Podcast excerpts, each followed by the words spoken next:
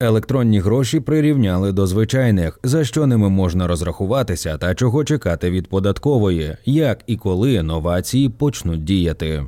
Президент України Володимир Зеленський 30 січня 2023 року підписав законопроєкт номер 4366 про внесення змін до податкового кодексу України. Наразі це закон номер 2888. Головні зміни, які прописані у цьому документі, передбачають, що електронні гроші відтепер мають такий самий статус, як і фіатні, а рахунки електронних гаманців прирівняні до банківських рахунків, і вони будуть на контролі в податкових органах. Крім того, за допомогою електронних грошей можна буде сплачувати податки та комунальні послуги.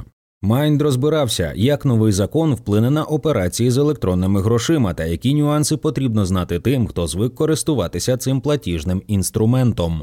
Що це таке взагалі електронні гроші?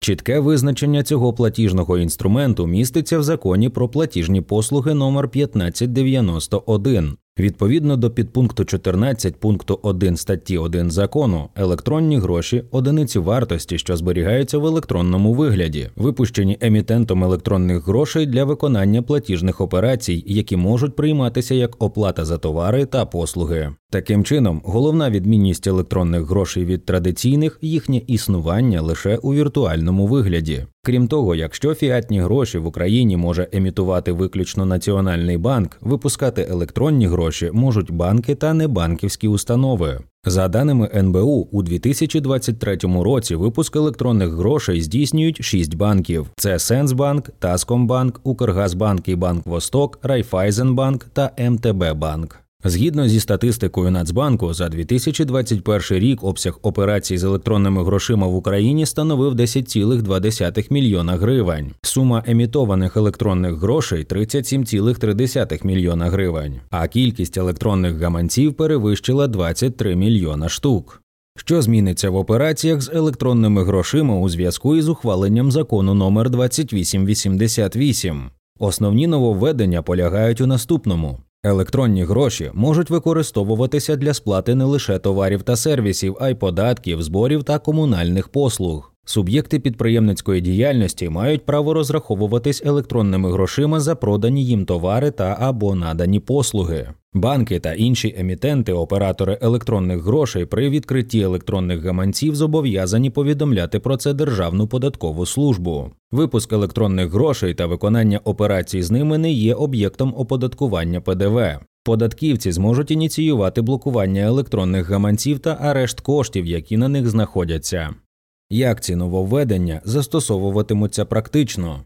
Експерти Української міжнародної асоціації членів платіжних систем ЄМА провели аналіз норм закону номер 2888 та звертають увагу на таке. Перше, відтепер будь-який рахунок або електронний гаманець, відкритий у будь-якого постачальника фінансових послуг, регулюється чинним законодавством на однакових загальних засадах. Тобто, з погляду проведення операцій немає жодної різниці, чим користується клієнт поточним рахунком, картковим рахунком чи гаманцем для електронних грошей.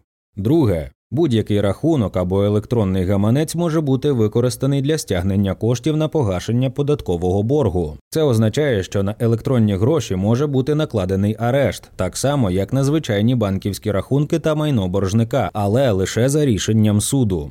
Третє. Вимоги та процедури перевірки інформації уповноваженими державними органами, які здійснюють стягнення, арешт та примусове списання коштів, поширюються на всі рахунки, відкриті у будь-якого постачальника платіжних послуг. Четверте. Сплата податків і зборів за рахунок електронних грошей не означає, що Державна податкова служба також отримує електронні гроші, оскільки кошти зараховуються на звичайний рахунок у держказначействі. Отже, платник податків має бути на 100% впевнений в тому, що оператор електронних грошей забезпечить погашення електронних грошей та зарахування фінансової валюти на користь ДПС. Інакше, якщо податковий платіж десь зависне, це обернеться штрафними санкціями з боку податкової.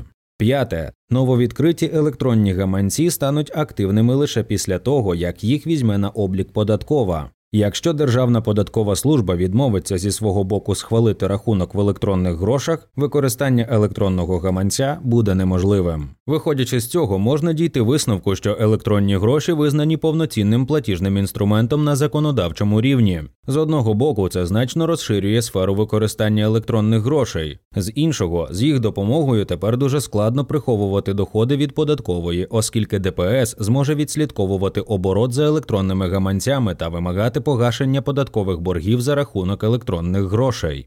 Деякі інші зміни передбачені законом номер 2888. Серед важливих норм, на які варто звернути увагу. Платники не зможуть відкликати схвалені платежі, списані в ході транзакції банком або іншим провайдером фінансових послуг, посилаючись на те, що їх не влаштовує розмір комісійної винагороди. Власники корпоративних банківських карток зможуть надавати податкові документи щодо операцій з такими картками не лише у паперовому, а й в електронному вигляді. ДПС буде зобов'язана їх приймати у будь-якій з цих форм. Банк, на рахунки якого зараховані вкрадені шахраями кошти за доведеної незаконності такої операції, буде зобов'язаний протягом 10 днів повернути кошти потерпілій особі. Іншими словами, клієнти банків, які стали жертвами зловмисників, мають реальну можливість отримати свої кошти назад.